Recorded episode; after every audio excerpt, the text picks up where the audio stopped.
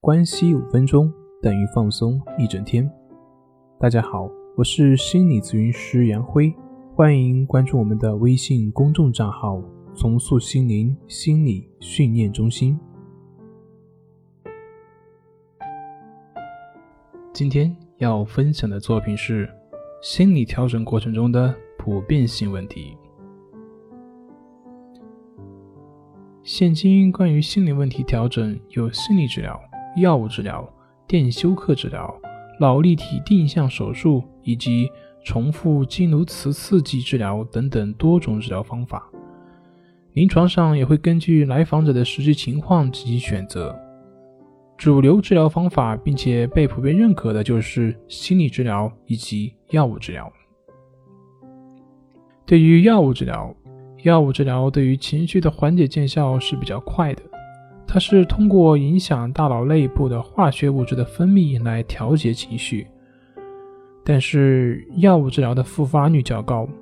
原因是仅仅从生理上去控制，而不去找到生理失衡的原因。这就好像你在往一个有漏洞的水杯里面灌水，水是永远灌不满的。同时呢，有些来访者容易对药物产生依赖性，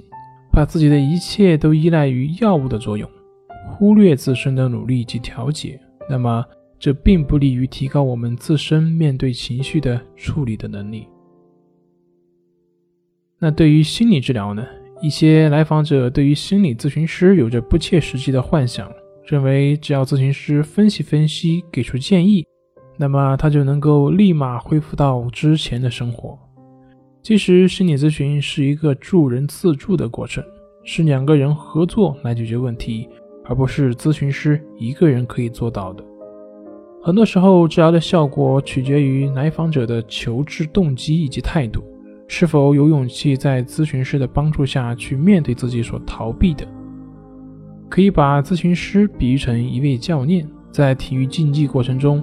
运动员的成绩好坏，除了教练的自身优秀与否以外，还跟运动员自身的努力有着密不可分的联系。还有一些来访者对于心理治疗抱有一种恐惧的态度，认为求治就是承认自己有精神病，所以他宁愿自己独自忍受痛苦，直到实在受不了了，才可能会去寻求心理方面的帮助。那么相反呢？有一些人会自身对于心理咨询师或者是咨询效果有着过高的期待。要知道，咨询师也是人，但没办法做到完美，这就会导致来访者在咨询过程中会容易出现阻抗以及怀疑，会影响咨询的效果以及进展。所以，不管是什么样的治疗，什么样的疗法，试图一口吃出大胖子的想法，在现有的治疗体系下是一定会落空的。任何的治疗都不能与自身的努力分开。特别是对于心理治疗，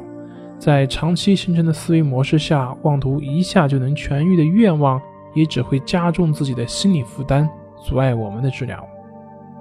好了，今天就分享到这里，咱们下回再见。